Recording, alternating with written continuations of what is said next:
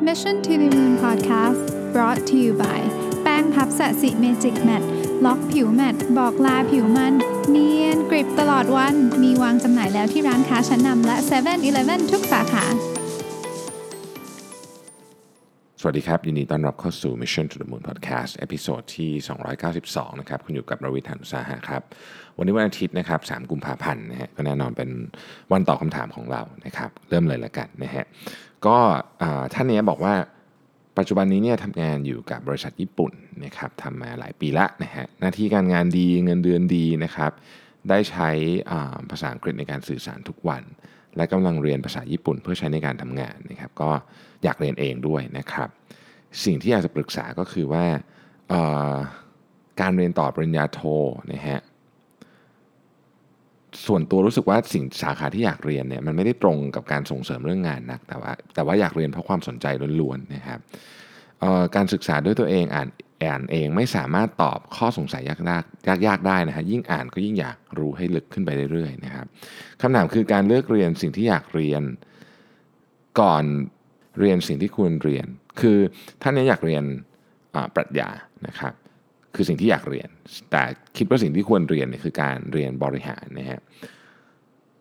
สามารถทำได้ไหมนะครับ แล้วถ้าทำจะส่งผลแย่มากไหมนะฮะอันนี้ตอบตามความรู้สึกของผมเลยนะฮะซึ่ง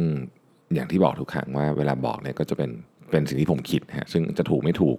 ต้องลองไปพิจารณาดูนะผมมีความเชื่อว่าในยุคนี้ครับ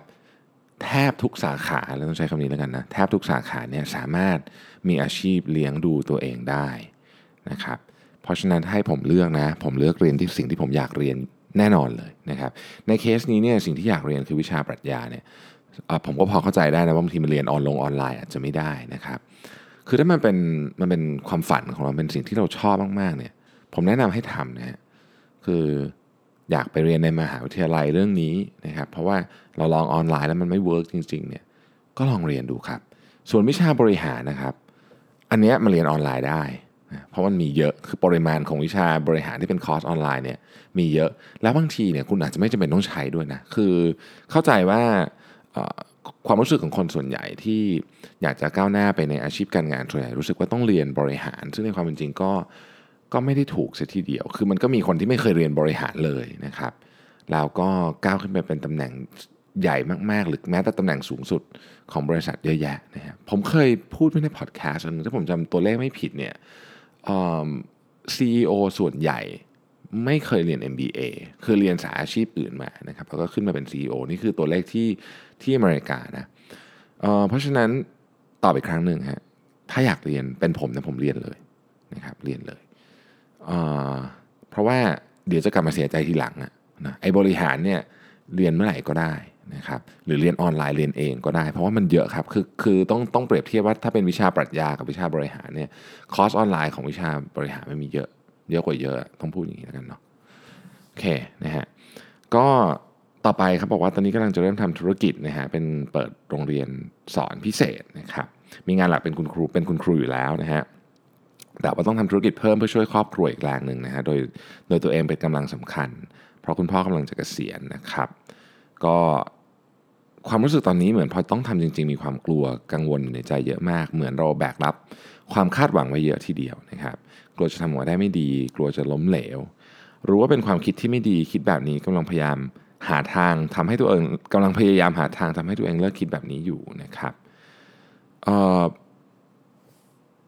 คือกังวลไปหมดนะครับ กังวลไปหมด ก็ต้องต้องต้องเรียนตรงๆว่า คือคนที่จะเริ่มทำอะไรใหม่ๆเนี่ยความกังวลก็เป็นเรื่องที่ที่ปกติอยู่แล้วนะครับ สิ่งที่ผมแนะนำแล้วกันก็คือว่าเราควรกลับมาพิจารณาตัวเองก่อนว่าจริง ๆ แล้วเนี่ยสิ่งที่เราอยากคือปัญหาของเราตอนนี้คืออะไรนะปัญหาคือเรารู้สึกว่าเราจำเป็นที่จะต้องอเหมือนกับมีงานเพิ่มเพื่อที่จะมีรายได้มากขึ้น เท่าเท่าที่ผมอ่านรู้สึกแบบนั้นใช่ไหมฮะทีนี้เนี่ยก็ต้องถามว่ามันมีวิธีอื่นอีกไหมนอกจากการไป ทำโรงเรียนก็ลอง list option ของเรามาดูนะครับ option ในการทำรายได้เพิ่มขึ้นมีอะไรอีกบ้างสอนพิเศษอาจจะเป็นหนึ่งในหนึ่งใน option ที่เราคิดออกเร็วที่สุด แต่อาจจะไม่ใช่อันที่ดีที่สุดนะลอง list ดูนะครับว่ามีอะไรบ้างคำถามก็คือแต่ละออปชันเนี่ยมันมีความเสี่ยงยังไงบ้าง ต้องดูนี้ก่อนนะคืออย่างในกรณีโรงเรียนสอนพิเศษเนี่ยผมก็ไม่รู้ว่าจะลงทุนสเกลไหนจะทำยังไงบ้างนะครับ ต้องลองดูว่าความเสี่ยงมันขนาดไหน พูดง่ายก็คือว่าคิดถึงสถานการณ์ที่เลวร้ายที่สุดคุณรับความเสี่ยงได้ไหม ถ้าคุณรับความเสี่ยงนั้นไม่ได้ สิ่งที่คุณกังวลก็ถูกต้องนะฮะคือมันมันก็น่ากังวลจริง ๆ แต่ถ้าเกิดเราดูล้วสถานการณ์เลวร้ายสุดของทางเลือกที่เราอยากเลือกเนี่ยมันไม่ได้รุนแรงมากนะครับ ก็ก็น่าทำเนาะอันที่สองที่อยากจะให้คิดชวนคิดแล้วกันก็คือว่า ความกังวลนะครับเราต้องมาคิดจริงว่าเรากังวลเรื่องอะไรกันแน่ คือในการทำธุรกิจอย่างหนึ่งเนี่ยมันมีมุมมันมีมุมของมันเยอะแม่ เรื่องของตัวธุรกิจเองก็เป็นเรื่องหนึ่ง เรื่องของคนรอบข้างเรื่องของเวลาที่จะหายไปก็เป็นอีกเรื่องหนึ่ง คืออันนี้ต้องมาดูว่าจริงๆแล้วเรากังวลไอ้ที่กังวลนอนไม่หลับคิดเยอะๆเนี่ยมันเป็นประเด็นไหนกันแน่เราจะได้จัดการทีละประเด็นให้ถูก คือต้องเอาเอาความกังวลใหญ่ๆของเราเนี่ยครับซึ่งตอนนี้มันเป็นเหมือนเหมือน สิ่งที่แบบเทาๆลอยๆ อยู่เนี่ยนะฮะมาแบ่งออกมาให้ชัดเจนนะว่าตกลงมันมีเรื่องอะไรกันแน่นะครับแล้วค่อยๆ ลองดูไปทีละอันบางทีเนี่ย เราจะค้นพบว่าความกังวลของเราเนี่ยไปอยู่กับสิ่งที่มันไม่ได้เป็นเรื่องที่เราคิดถึงในตอนแรกด้วยซ้ำนะครับ อันที่ 3 ก็อยากจะฝากข้อคิดไว้ผู้ใหญ่หลายท่านชอบบอกผมนะบอกว่าให้คือไอ้เรื่องที่เราควบคุมไม่ได้อะก็อย่าไปกังวลมันเพราะมันยังไงมันก็ควบคุมไม่ได้อยู่แล้วนะครับ ให้เอาพลังทั้งหมดมาโฟกัสกับเรื่องที่เรา ทำได้ หรือเรื่องที่เรามีสิ่งที่เราทำมันจะมีผลกับเรื่องนี้ เพราะฉะนั้น 3 ข้อเนี่ยครับรวมกันลองพิจารณาดูว่าอยากจะทำหรือเปล่า ผมเองคงไม่ได้มีคำตอบที่เป๊ะๆให้ว่าอยากจะจะทำหรือไม่ทำแต่ผมคิดว่าวิธีการคิดแบบนี้ง่ายๆอย่างเงี้ยนะครับ อาจจะช่วยให้ปัญหามันดูดูมีทางออกมากขึ้นนะครับนะฮะโอเค อีกท่านหนึ่งนะครับ บอกว่าตอนนี้ทำงานอยู่การตลาดของ ธุรกิจหนึ่ง ผมไม่บอกธุรกิจแล้วกันนะฮะเดี๋ยวเดาออกเนาะก็แคมเปญส่วนใหญ่เนี่ยจะเป็น online base นะครับที่ผ่านมาเวลาซื้อ ad ออนไลน์เนี่ยทางทีมก็จะติดต่อไปต่างประเทศตลอดนะครับแต่ปีนี้มีการเปลี่ยนแปลงก็คือให้ทีมในประเทศไทยจัดการ อันนี้เป็นบริษัทข้ามชาติเนาะปัญหาที่ผ่านมาคือทางทีมดิจิทัลไม่เคยมี brief flow ในการทำงาน อีกทั้งไม่เคยมีการประสานกับทีมต่างประเทศให้นะครับเหมือนให้ทีมการตลาดไปงมหาข้อมูลเองว่าใครเป็นคนทำนะครับ ในมุมมองของผมเนี่ยผมคิดว่าทางทีม เขาควรเป็นผู้ประสานงานและแจ้งว่าใครทำขั้นตอนยังไง เพราะเราเป็นทีมดิจิทัลเหมือนกันนะครับอาทิตย์ที่ผ่านมามีการบรีฟกับคนที่ไทย แต่คนนั้นก็เหมือนเวียงเวียงนะฮะซึ่งบุคลิกของผมเป็นคนพูดตรงๆ ยิ่งถ้าเป็นเรื่องงาน ผมค่อนข้างทุ่มเทอยากให้งานออกมาดี แต่ดูเหมือนคนนั้นที่อยู่ในเมืองไทยเนี่ยไม่พร้อมจะสนับสนุนจึงมีปากเสียงกันนะฮะซึ่งทำให้ผมพูดจาไม่ดีฮะ แต่ผมก็พูดไว้ตรงๆ ตามที่คิดและเข้าใจเรื่องโฟล์การทำงานและขั้นตอนให้ชัดเจน ไม่ใช่โยนไปโยนมาว่าใครไม่ทำนู่นทำนี่ แต่ปัญหาคือ ทางนั้นอาจจะคิดว่าผมเป็นเด็กแล้วก็เลยพูดจาไม่ดีนะครับ ผมอยู่ที่นี่มาเกือบครบปีละนะครับก่อนหน้านี้เคยอยู่เอเจนซี่มาก่อนนะครับ ซึ่งสไตล์คนค่อนข้างแตกต่างกันมาก ผมจึงยังสับสนเรื่องคนในองค์กรนะฮะคำถามคือในฐานะที่เป็นเด็กรุ่นใหม่นะฮะมีมุมมองคำแนะนำ ในการให้เด็กรุ่นใหม่ทำงานกับรุ่นผู้ใหญ่อย่างไรบ้างนะครับผมยังคงผมยังผมควรยังเป็นคนทำงานอยู่หรือว่าเราควรจะปล่อยให้มันไปตามโฟล์ขององค์กรไหลไปดีนะฮะแล้วก็กลัวว่าเออปัญหามันจะบานปลายไปไม่จบนะครับก็ต้องบอกว่าไอ้เรื่องโฟล์การทำงานนี่นะครับมันเป็นสิ่งที่เวลาคิดถึงมันเหมือนง่ายเนาะแต่ว่าพอทำจริงๆมันก็จะมีจุดบอดจุดอะไรเยอะแยะเต็มไปหมด อันอันนี้เล่าเรื่องส่วนตัวให้ฟังแล้วกันตอนนี้ผมก็มีปัญหานี้เหมือนกันนะฮะแล้วก็กำลังแก้กันอยู่นะครับกำลังแก้กันอยู่ว่าเราจะทํำยังไงดีก็ค่อยเริ่มทำมันจากจุดเล็ก ๆ ไปก่อน แต่ว่ามันใช้เวลานะครับ ผมไม่แน่ใจว่าเรื่องนี้ถูกเรสขึ้นไปหรือยังนะถ้ายังไม่ถูกอบอกไปกับผู้ใหญ่หรือระดับที่เป็นบริหารระดับบนๆนี่นะครับ ควรจะบอกฮะผมเชื่อว่าองค์กรที่เป็นองค์กรข้ามชาติเนี่ยเขามีช่องทางอยู่แล้ว ในการที่จะบอกว่าคุณมีคอมเมนต์อะไร นะครับหรือคุณมีความคิดเห็นยังไง ก็ลองใช้ช่องทางนั้นดูนะครับเพราะว่าจริงๆเนี่ยเรื่องโฟล์นี่ยฮะมันต้องทำกันหลายคนฮะตัวคุณเองทำคนเดียวเนี่ยดีที่สุดที่ทำได้ตอนนี้นะถ้าให้ผมคิดเร็วๆก็คือเรสเรื่องนี้ขึ้นไปกับผู้ใหญ่ที่เป็นผู้ใหญ่จริง ๆ ที่แบบอยู่ระดับบนๆที่เขามีความสามารถในการเปลี่ยนแปลงได้จริง ๆ แล้วก็เขานั่นแหละครับมีหน้าที่ที่จะต้องทำให้มันเกิดขึ้น เรื่องโฟล์เป็นเรื่องสำคัญครับ คือในองค์กรเราต้องรู้ชัดเจนว่างานนี้งานของใครนะครับ ขอบเขตของเราถึงแค่ไหนนะครับ ความคาดหวังขององค์กรคืออะไรนะฮะตอนนี้อย่างที่บอกผมมีปัญหาคล้ายๆนี่เหมือนกันนะผมก็พยายามแก้ อีกอันหนึ่งที่ที่อยากจะบอกก็คือว่าเมื่อเมื่อเรื่องมันเริ่มถูกแก้แล้วครับ สิ่งหนึ่งที่อยากจะฝากไว้คือมันต้องใช้เวลานะคือของพวกนี้ไม่ได้ทำได้เร็วนะครับ ก็ถ้ารู้สึกว่าที่นี่งานงานด้านอื่นหรือว่าเรื่องอื่นของงานโอเคนะมีปัญหาแค่เรื่องโฟล์เนี่ยอาจจะต้องเรสประเด็นนี้ขึ้นไป แล้วก็ให้เวลาทาง หน่วยงานแก้นิดหนึ่งนะครับ ก็น่าจะเป็นทางออกที่ดีที่สุดนะในตอนนี้นะครับอ่อีกท่านหนึ่งถามมาบอกว่ามีมีตอนหนึ่งผมเคยพูดถึงหนังสือเรื่องอชีวิตเปลี่ยนเมื่อฉีกขาได้นะครับอตอนนี้ผมซื้อมาอ่านแล้ว แล้วก็รวดเดียวจบนะฮะกำลังทดลองทำตาม ก็เลยอยากถามผมว่าทำแล้วได้ผลไหมนะฮะเป็นยังไงบ้างนะครับ ก็ทำตามนะฮะตอนนี้ก็ทำอยู่เรียกว่าทุกวันมีมีอาจจะมีเบี้ยวบ้างวัน 2 วัน แต่ว่าก็ทำทุกเกือบทุกวันแล้วกันนะครับ ก็ยังไม่ได้แบบมีความก้าวหน้าแบบรุนแรงประเภท สามารถก้มลงไปแตะพื้นได้ขนาดนั้น แต่ว่าผมรู้สึกว่าตัวผมอ่อนขึ้น จากการที่เราเหมือนกับต้องเทส คือตอนจบในการทำอะเขาจะให้เทสว่าแบบคุณเอื้อมตัวไปได้แค่ไหนแล้วใช่ไหมผมรู้สึกตัวผมอ่อนขึ้นนะก็ดูแล้วมีทิศทางที่ดี แต่ว่ามันอาจจะไม่ได้ทันเวลาแบบแบบในหนังสือที่เขาบอกว่าเออแบบ ไม่กี่สัปดาห์ก็เปลี่ยนได้แล้วอะไรเงี้ยผมคิดว่าส่วนตัวคงต้องใช้เวลาเยอะกว่านั้น แต่ก็ทำไปครับ เพราะว่า มันดูแล้วไม่มีอะไรเสียหายเนาะท่าเธอที่เขาให้ทำมันก็ดูถูกต้องตามหลักการในการยืดเหยียดอยู่แล้วนะครับ อีกท่านหนึ่งบอกว่าเนี่ยครับอยากจะปรึกษาเรื่องงานนะฮะตอนนี้ทำงานในสายงานหนึ่งนะครับเป็นงานเทคนิคอลแล้วกันนะฮะมาได้ประมาณ 5 ปีกว่าๆนะครับก็ไม่ได้รู้สึกแย่อะไร แต่ก็ไม่ได้รู้สึกชอบ ก็คือเรียกว่ากลางๆนะฮะทางนี้ที่ทำอยู่ได้ก็จบมาทางนี้แล้วก็เงินเดือนก็ดีด้วยนะครับ แต่คิดไปคิดมาเนี่ยอยาก คิดไปคิดมาว่าอยากจะลองลาออกไปทำอย่างอื่น ดีไหมเผื่อจะเจอตัวเองนะฮะแต่ว่าถ้าคิดว่าถ้าเกิดเปลี่ยนงานแล้วยังไม่เจอก็เสียโอกาสพัฒนาประสบการณ์ในสายงานเดิมนะฮะมีความคิดเห็นว่ายังไงบ้าง อันดับแรกก่อนจะเริ่มคิดเรื่องลาออกหรือไปเปลี่ยนงานใหม่ครับต้องลองคิดดูจริง ๆ ว่าเราไม่ชอบงานนี้จริง ๆ หรือเปล่านะ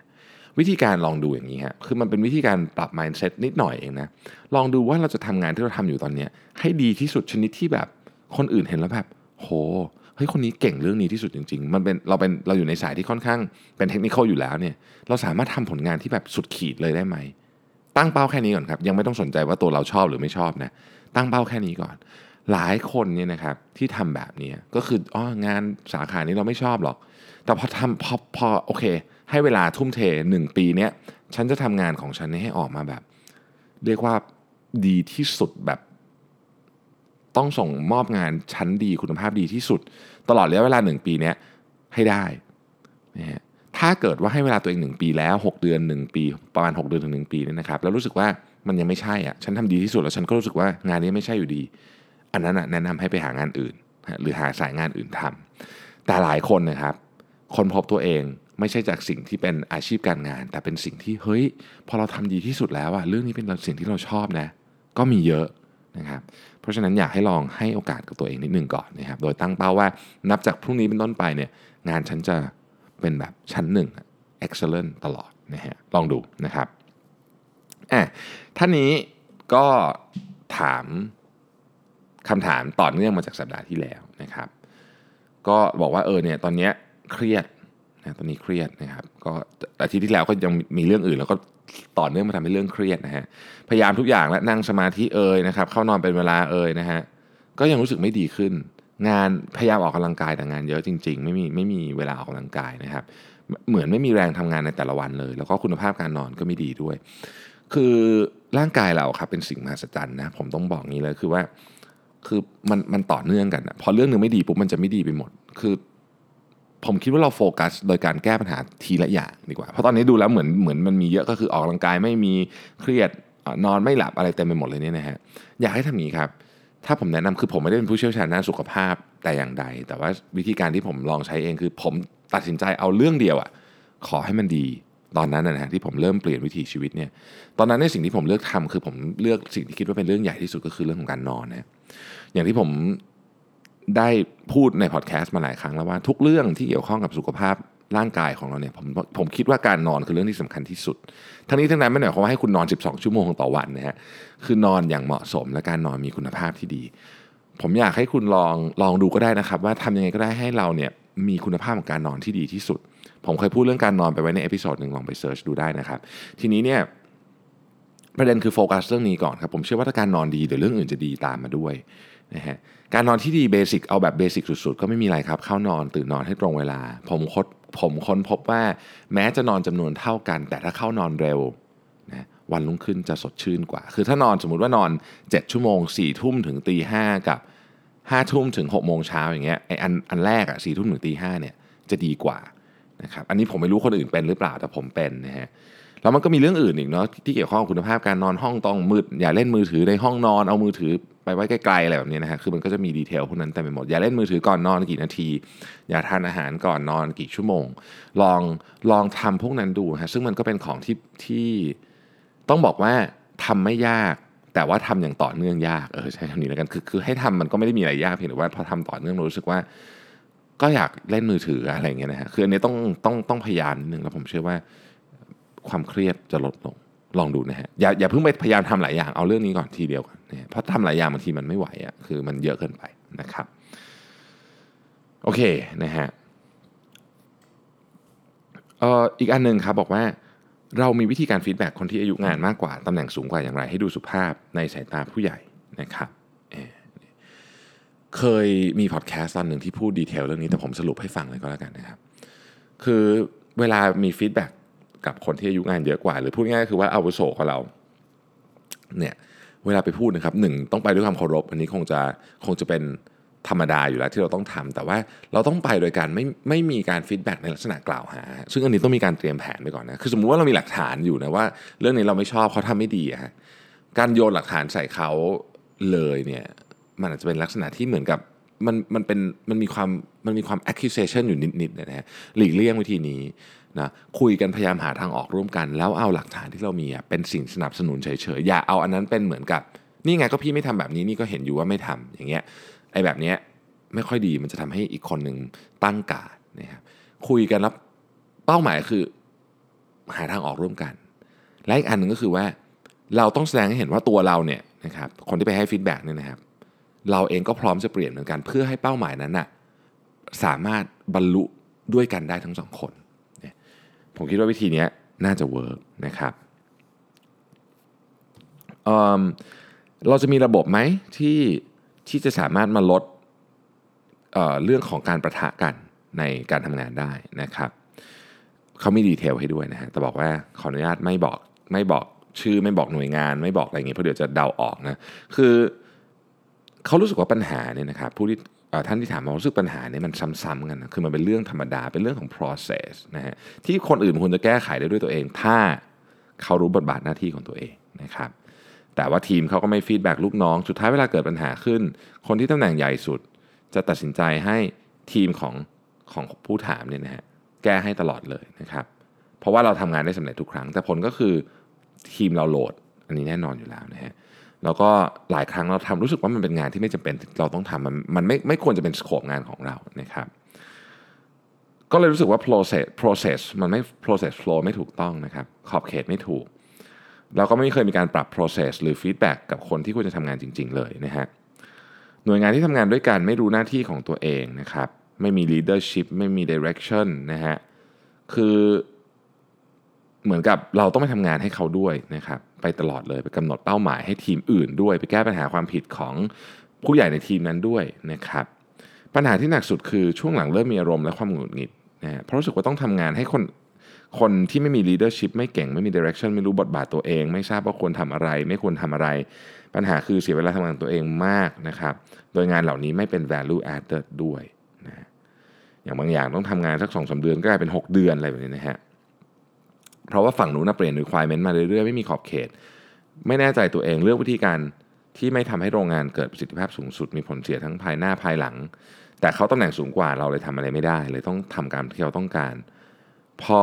แจ้งหัวหน้าของตัวเองผลคือเปลี่ยนคนไม่ได้นะครับ เปลี่ยนคนนี้ไม่ได้นะก็เลยทำให้อ่อรู้สึกท้อนะฮะรู้สึกว่าปัญหายังไม่ได้รับการแก้ไข แต่ที่หนักที่สุดตอนนี้นะฮะคือความคิดของตัวเองว่าทำไมเราเป็นคนเก่งมีความสามารถ ไม่ว่าจะรับโปรเจกต์ยากแค่ไหน ทีมของเราจะทำสำเร็จได้ทุกครั้ง แต่ต้องมาทำงานให้คนไม่เก่ง เสียเวลาการทำงานที่ควรจะสร้างมูลค่าให้กับบริษัทได้มากกว่านี้ อยากเห็นตัวเองเก่งขึ้นและออกจากปัญหานี้ได้นะครับโอเค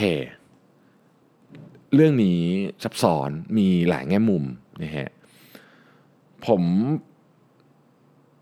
คือเนื่องจากมันมันซับซ้อนมากอะแล้วมันมีเรื่องของวัฒนธรรมองค์กรอะไรเงี้ยอยู่ด้วยในนี้เนี่ยนะฮะเพราะฉะนั้นมันมีเรื่องของอาวุโสวัฒนธรรมองค์กรอะไรพวกเนี้ยซ่อนอยู่มันมันมันซับซ้อนมากๆผมคิดว่าอย่างนี้ครับ คนที่ช่วยคุณได้ตอนนี้คือหัวหน้าคุณ คุณต้องทำให้หัวหน้าคุณเห็นภาพเดียวกันกับคุณให้ได้ก่อน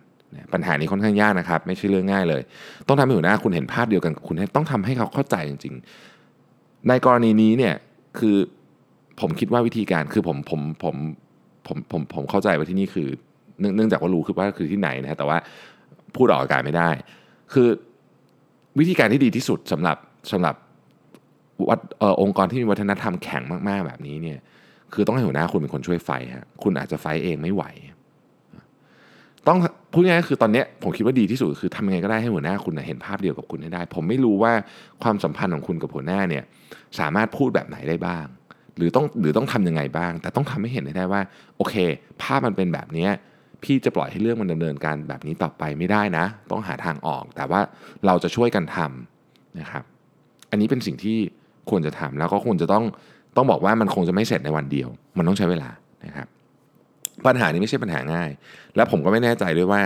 มันจะถูกแก้ได้จริงหรือเปล่า แต่ถ้าให้ผมนึกวิธีการแก้เนี่ยผมคิดว่าวิธีนี้ครับเป็นจุดเริ่มต้นที่ดี แล้วเดี๋ยวพอเริ่มแก้ไปปุ๊บเราจะเจอปัญหาใหม่ ในในวิธีการของเรา แล้วก็ค่อยๆ ไปแก้อีกทีหนึ่งนะครับ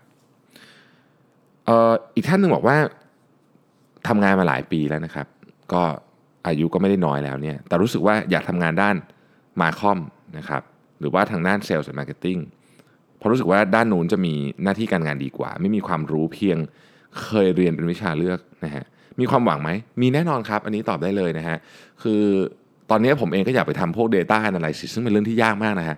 มันเป็นเรื่องที่แบบเทคนิคมากๆแล้วกันไม่ใช่ยากมาก เทคนิคมากๆ ผมก็ไปเรียนก็ต้องเริ่มเรียนใหม่ ผมก็ไม่รู้เหมือนกันว่าจะได้ทำเมื่อไหร่นะฮะ แต่ว่าตอนนี้ครับโอกาสมันเปิดมาก ไปโรงเรียนคอร์สออนไลน์ ไปโรงเรียนโอ้โหมีเยอะมากทั้งฟรีทั้งจ่ายตังค์เลือกเอาเลยครับอยากเรียนอะไรเรียนได้หมดเลย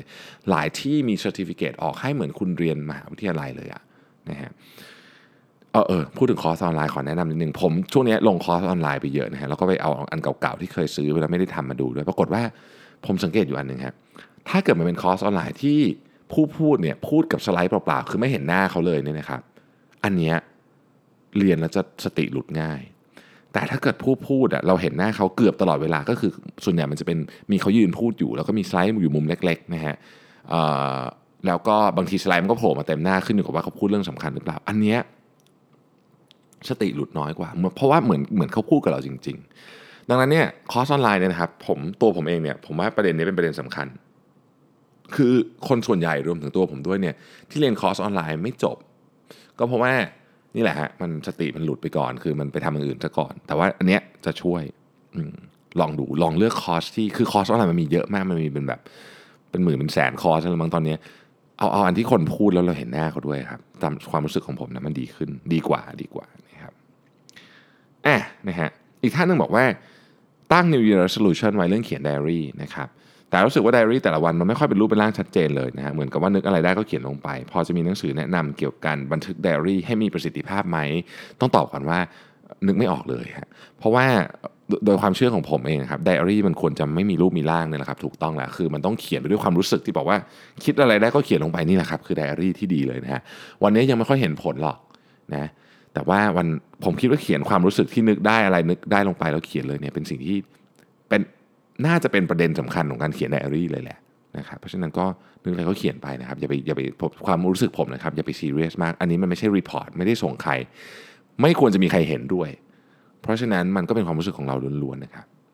คงไม่ต้องมีกฎเกณฑ์อะไรนะอันนี้ปล่อยพื้นที่อิสระได้เต็มที่ดีกว่านะครับอีกท่านหนึ่งนะครับบอกว่า ขอคำแนะนำหน่อยครับ บอกว่าฝึกพูดบนเวทีทำยังไงนะฮะผม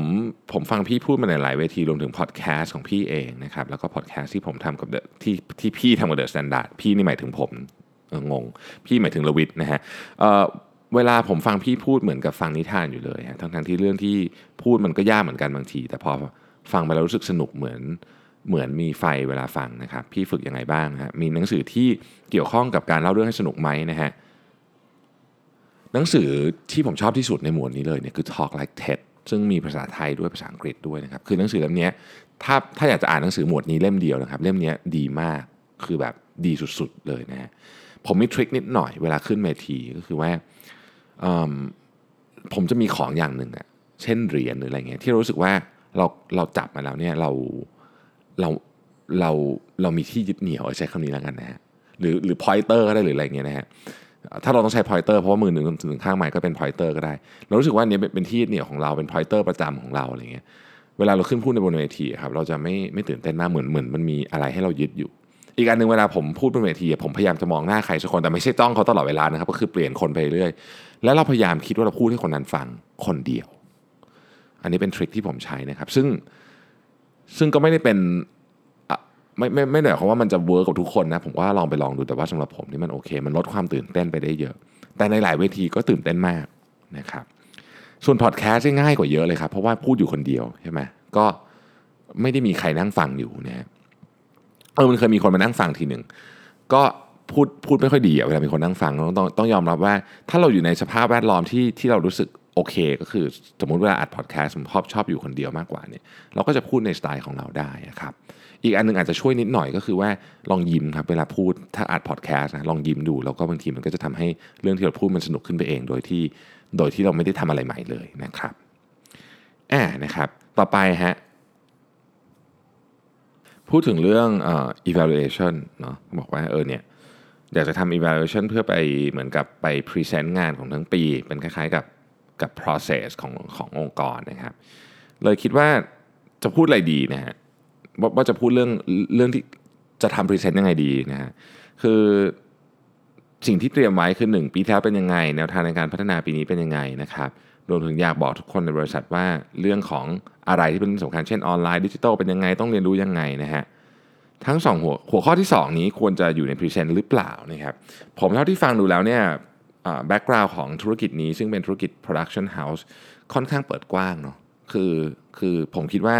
2องอย่างนี้อยู่แล้วอันที่ 2 อยู่ได้เลยว่าเออธุรกิจปีหน้าเป็นยังไงแล้วอาจจะแอดบางอย่างที่คุณอยากจะใส่เข้าไปที่มันให้มันแบบเต็มที่กว่านี้ก็ยังได้นะครับ คือผมเองก็มีโอกาสได้ทำงานกับ production house หลายที่เหมือนกันนะเวลาเราทำหนังเนี่ยคือผมรู้สึกว่า culture ของเขาว่าเปิดกว้างมาก ๆ อยู่แล้ว คือ คือถ้าเกิดว่าเราเราต้องไปพรีเซนต์ให้กับบริษัทที่เป็นแบบธนาคารอย่างเงี้ยเราจะไปแบบโอ้โหทำสไลด์แบบแบบ ครีเอทีฟมากแบบอะไรมาก มันก็อาจจะไม่ไม่ได้เหมาะกับผู้ฟังเนะเพราะว่าเขาเขาเขามี format ที่ค่อนข้างชัดเจน แต่ว่าอย่างองค์กรลักษณะนี้ครับผมคิดว่าใส่เต็มที่เลยฮะอาจจะใส่ด้วยว่า เอ๊ะถ้าเกิดว่าเรามีสถานการณ์สมมุติเป็นยังไงอาทิ เราเลิกทำ เราเลิกทำงานทั้งหมดที่เราเคยรับเราไปรับงานอีกแบบหนึ่งหมดเลยอย่างเงี้ยจะเป็นยังไง ถ้าเรากลายเป็นองค์กรการกุศลจะเป็นยังไง ถ้าเกิดวันนี้เราต้องย้ายบริษัทไปอยู่เชียงใหม่จะทำยังไงอะไรเงี้ยคือคือผมว่าซีเนโรพวกนี้ครับมันสนุกดีนะในการทำแล้วก็มันทำให้เราเปิดสมองด้วย เพราะว่า culture ของของ production house ก็ค่อนข้างเปิดอยู่แล้วเนาะนะครับอันที่2เนี่ยนะฮะในการปรับเงินเดือนทุกๆปีต่อเนื่องจากเมื่อกี้เนี่ยนะครับ ก็จะมีคนอาจจะมีหัวหน้าก็จะเชิญไปถามว่าเป็นยังไงบ้างอยากให้บริษัทปรับปรุงตรงไหนนะฮะอยากได้เงินเดือนเพิ่มเท่าไหร่นะฮะก็มีมีก็เป็น process ที่บริษัทเรียกว่า evaluation สิ่งที่หัวหน้า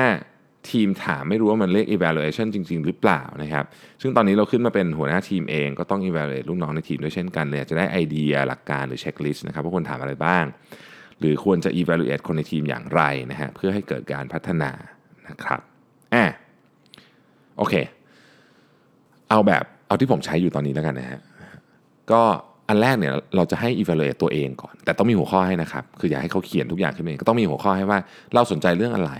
ที่เราอยากให้เขา evaluate ก็เขียนขึ้นมาครับ แล้วเขาก็ไปเขียนเอง สิ่งที่สำคัญของ evaluation เนี่ยไม่ใช่คะแนน แต่คือตัวอย่างคือตัวอย่างนะครับ เพราะฉะนั้นต้องสื่อสารกันให้เข้าใจตั้งแต่แรกว่าคุณต้องเขียนตัวอย่างนะ ยิ่งยาวยิ่งเดียวไม่ใช่ยิ่งยาว ยิ่งยิ่งครบถ้วนยิ่งดีนะครับไม่จำเป็นต้องยาวแบบแบบน้ำเยอะๆก็ไม่ต้อง แล้วก็มี peer evaluation ก็คือเพื่อนร่วมงานของเขาประเมินเขาเนี่ยเพื่อนร่วมงานนี่คือเป็นลูกน้องเป็นหัวหน้าเป็นคนแผนกอื่นเป็นใครก็ได้นะครับประเมินเขายังไงบ้าง ก็ให้มีสัก 2 หรือ 3 คนนะครับ อีกอันนึงผมเรียกว่า360ฟีดแบ็กก็คือคุณคุณประเมินใครก็ได้นะฮะแล้วก็ส่งเข้ามาให้คนที่รวบรวมคนหนึ่งอาจจะเป็นหัวหน้า HR ก็ได้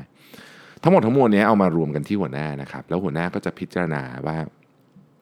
คนคนนี้ควรจะได้รับการดูแลอย่างไรควรจะเลื่อนตำแหน่งไหมนะฮะถ้าอีกขั้นหนึ่งที่เราทำก็คือว่า calibration process นะคือเราเอาคะแนนให้แต่ละให้หัวหน้าทุกคนนะมา present ลูกน้องของตัวเอง แล้วก็เหมือนกับไปยันกันว่าเฮ้ยสมมติทีมอื่นเขาบอกว่าเฮ้ยคุณให้คะแนนคนนี้4อะแต่ว่าผมถ้าเกิดทำงานได้แค่นี้ผมให้3เนี่ยก็ต้องไปเหมือนกับไปไป defend กันในในในที่ประชุมที่เรียกว่า calibration committee มันก็จะได้คะแนนที่อาจจะไม่ได้ถูกเป๊ะอะไร แต่ว่าสิ่งที่สำคัญคือ มันแฟร์ผมคิดว่าความแฟร์เนี่ยเป็นเรื่องสำคัญนะในการประเมินผลนะครับผมไม่แน่ใจผมเคยทำเรื่องประเมินผลไปหรือยัง แต่ว่าเเดี๋ยวเดี๋ยวขอกลับไปดูก่อนถ้ายังไม่เคยทำเดี๋ยวจะทำให้เป็นพอดแคสต์ตอนหนึ่งว่าที่สีจันเราประเมินผลกันยังไงนะครับโอเคนะฮะอีกคำถามหนึ่งบอกว่า อยากจัดแบบแบบแผนเวลาในชีวิตให้ดีนะสงสัยว่าเราควรจะจัดตารางงานออกกำลังกายเล่นกับลูกลงไปในปฏิทินเลยไหม มันจะไม่รกเหรอครับอะไรเงี้ยส่วนตัวใส่นะส่วนตัวผมใส่ครับไม่ไม่รกครับมันเป็นเครื่องเตือนใจที่ดีผมว่าเพราะว่าคือในในช่วงเวลาใดๆหนึ่งอะ คือคำว่าลกอาจจะผมอาจจะความหมายไม่เหมือนกันนะคือในช่วงเวลาใดเวลาหนึ่งครับเราสามารถใส่กล่องได้หนึ่งกล่องอยู่แล้วเพราะถ้าเกิดเราใส่กล่องซ้อนกันอันนี้เรียกว่าลกเพราะว่ามันเราทำของสองอย่างพร้อมกันไม่ได้นะฮะเราจะเช็คอีเมลพร้อมกันเล่นกับลูกไม่ได้ยกตัวอย่าง เพราะฉะนั้นเราใส่อะไรไปอย่างหนึ่ง เราก็ต้องเราก็ต้องทำอย่างนั้นให้เสร็จก่อนเนี่ยเพราะฉะนั้นมันเป็นมันก็เป็น linear อยู่แล้วนะมันก็เป็นเหมือนเส้นตรงตามบล็อกเวลามาเรื่อยก็ผมความรู้สึกว่าไม่รกนะผมคิดว่าควรใส่นะฮะตามตามความรู้สึกส่วนตัวชอบใส่มากกว่านะครับอีกท่านนึงถามบอกว่า ขอเล่า background คร่าวๆก่อนตอนนี้เพิ่งออกจากงานประจำที่ไม่ชอบทำมาได้ 2 ปีนะครับส่วนตัวเป็นคนชอบทำขนมนะฮะอยากเปิดคาเฟ่เป็นของตัวเอง เลยลงไปลงเรียนขนมไว้ แต่ว่าคอร์สที่รออต้องรอคอร์สถึงเมษานะครับคำถามคือตอนนี้มีเงินเก็บประมาณจำนวนหนึ่งเยอะพอสมควรเนี่ยนะครับอยากทราบว่าเงินก้อนนี้ไปทำธุรกิจอะไรได้บ้างระหว่างรอเรียนนะฮะเพราะไม่อยากให้เงินหมดไปแล้วต้องกลับไปขอเงินที่บ้านใช้อีกอตอนนี้ ขายของออนไลน์แต่ยังไม่ค่อยดีนะครับเลยว่าจะไปออกเทรดโชว์แต่ยังไม่ได้ไป ขายเสื้อผ้ามือสองผ่าน Facebook กลับไปช่วยคุณพ่อบ้างลงเรียนคอร์สออนไลน์ไว้ แต่ก็ยังมีเวลาว่างนะครับ อยากแนะนำธุรกิจที่เอาเงินไปต่อเงิน เพื่อรอจะไปเรียนเดือนเมษาที่อยากจะเปิดคาเฟ่ผมแนะนำอย่างนี้นะครับ ใจเย็นก่อนนะฮะใจเย็นก่อน คือการไปเริ่มทำธุรกิจอะไรเพื่อเป็นการรอ แล้วเรามีเงินก้อนหนึ่งที่จะไปอยากจะเอาไปลงทุนเพื่อต่อเงินนี่นะฮะ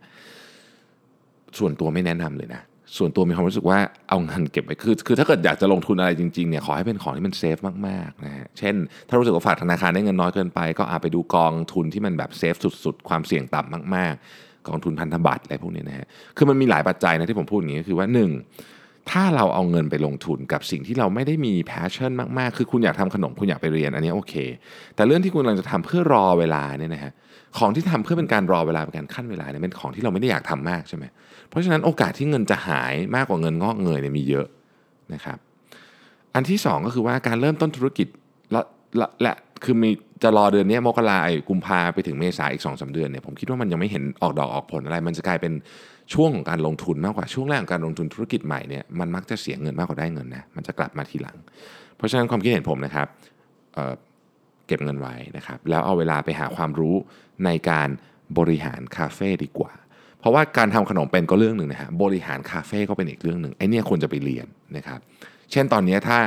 ถ้าเป็นผมเนี่ยนะฮะผมจะไปสมัครงานร้านคาเฟ่อะไรก็ได้เราบอกว่าบอกความจริงเขาไปก็ได้ว่าเออเดี๋ยวเราจะเปิดร้าน แต่ว่าเราอยากจะมาเรียนรู้งานที่นี่ทำงานให้ฟรีก็ได้อะไรก็ได้เพื่อให้เราได้ความรู้มานะครับ ถ้าเกิดว่าเราหาที่แบบนั้นได้เนาะผมคิดว่ามันเป็นประโยชน์มากกว่า หรือเอาเวลาไปเรียนอะไรก็ได้ครับในการบริหารจัดการร้านนะครับโอเคนะฮะปัจจุบันทำงานรูทีนนะฮะ อยากทำให้งานรูทีนมี value เพิ่มขึ้นทำไงนะฮะทุกๆงานในโลกใบนี้ครับที่เราคิดว่าเป็นงานรูทีนหรือไม่รูทีนก็ตามมันมี value กับใครบางคนเสมอนะครับกับใครบางคนเสมอ เพราะฉะนั้นเนี่ยเราต้องหาให้เจอครับว่าเราทำงานนี้ไปเพื่ออะไรจำตัวอย่างที่ผมเคยเล่าในพอดแคสต์ใช่ไหมที่ผมบอกว่ามันมีมหาวิทยาลัยหนึ่งครับเเขาต้องการทดลองว่าคนที่จำเป็นจะต้องโทรไปขอเงินบริจาคเข้ามหาวิทยาลัยเนี่ย ทำไมถึงเปลี่ยนงานบ่อยทำไมถึงรู้สึกเบื่องานมากนะก็เพราะว่างานมันไม่สนุกไงงานมันเป็นการโทรไปขอเงิน ซึ่งมันเป็นงานที่แบบงานที่เครียดอะการโทรไปขอเงินคนอื่นอะเขาทดลองอย่างนี้ครับเขาทดลองแบ่งกลุ่มคนที่ต้องขอเงินเนี่ยออกเป็น 2 กลุ่มด้วยกัน กลุ่มแรกเนี่ยไปฟังอธิการพูดว่าแบบทำไมเราต้องมีเงินบริจาคนะเพื่อจะบริหารมหาวิทยาลัยเพื่อให้ทุนอะไรเงี้ยกลุ่มนี้ performance ไม่เพิ่มขึ้นเลยความมีความทุกข์เหมือนเดิม ไม่ไม่มีอะไรเปลี่ยน กลุ่มที่2ก็พาไปเจอเด็กที่ได้ทุนทุนเนี่ยส่วนหนึ่งมาจากเงินบริจาค ที่คนเหล่านี้โทรไปขอสิทธิ์เก่าโทรไปขอบริษัทต่างๆ เด็กบางคนก็บอกว่าเออเนี่ยเขาได้ทุนมาเรียนเนี่ยมาเรียนหมอเนี่ยนะชุมชนที่เขามามาจากชุมชนที่ยากจนมากไม่เคยมีใครเป็นหมอเลยเขาเป็นคนแรก เขาทำงานโรงพยาบาลด้วย แล้วก็วันว่างเขาก็จะมาเปิดคลินิก รับรักษาคนในชุมชนเนี่ยมีเด็กหลายคนก็มารักษาฟรีกับเขานะฮะแล้วก็เด็กหลายคนที่มาเนี่ยก็อยากฟังเรื่องของเขาที่เขาไม่ได้ไปเรียนหมอมาเป็นอินสปิเรชันที่ทำให้เด็กเหล่านี้อยากจะไปเรียนหนังสือสูงๆบ้าง นะครับคือแค่นี้ฮะมันเป็น Impact ของงานที่เราทำที่รู้สึกว่ามันเป็นงานรูทีนจังเลย บางทีมันมี Impact แบบนี้ ถ้าเราหามันเจอปุ๊บเนี่ยปรากฏว่าชุดเนี่ยที่กลับมาทำงานเนี่ยนะชุดที่ 2 ที่ไปฟังเด็กที่ได้ทุนมาเนี่ยยอดเงินบริจาคนี่เพิ่มขึ้น 300%แล้วเขามีความสุขกับงานมากขึ้นเยอะ ผมคิดว่าเราต้องหาอะไรแบบนี้ให้ได้ในการทำงานนะฮะอีกอันหนึ่งนะครับบอกว่า ในระยะยาวของการทำงานนะครับเคยมีหนังสือเขียนสูตรสำเร็จไหมครับว่าการทำงานหนักทำงานปานกลางทำงานเบาๆ เป็นยังไงพักผ่อนเท่าไหร่ดีต่อวันถ้าคิดเป็นอัตราส่วนแล้วกำลังดีนะครับหมายถึงว่ามีศาสตร์ทางด้านจิตวิทยาอธิบายไว้ไหม ว่าแบบนี้แล้วจะทำงานได้ในระยะยาวไม่หมดไฟก่อนในระยะปานกลางถึงยาวอะไรเงี้ยนะฮะผมกำลังมีปัญหานี้ไม่รู้ว่าจะเริ่มโหมงานหนักเมื่อไหร่ดีนะครับไม่รู้ว่าจะพักผ่อนเท่าไหร่ดีถึงจะไม่เยอะไปน้อยไป คำตอบนี้คงไม่มีไม่มีคำตอบแบบชัดๆให้เนาะเป็นคำถามที่มีปัจจัยเยอะมากๆ แต่ผมมีหนังสือจะแนะนำเรื่องหนึ่งนะครับ เป็นหนังสือที่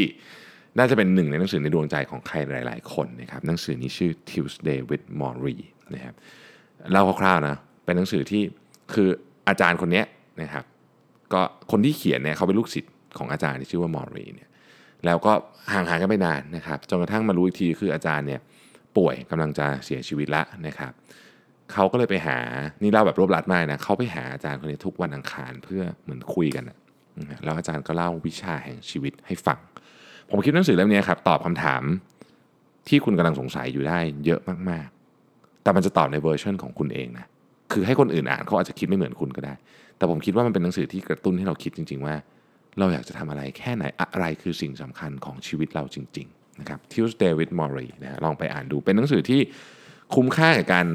ละเลียดมากๆ มันเป็นหนังสือที่แบบไม่ควรอ่านเร็วๆจบอะนะความรู้สึกผมคือ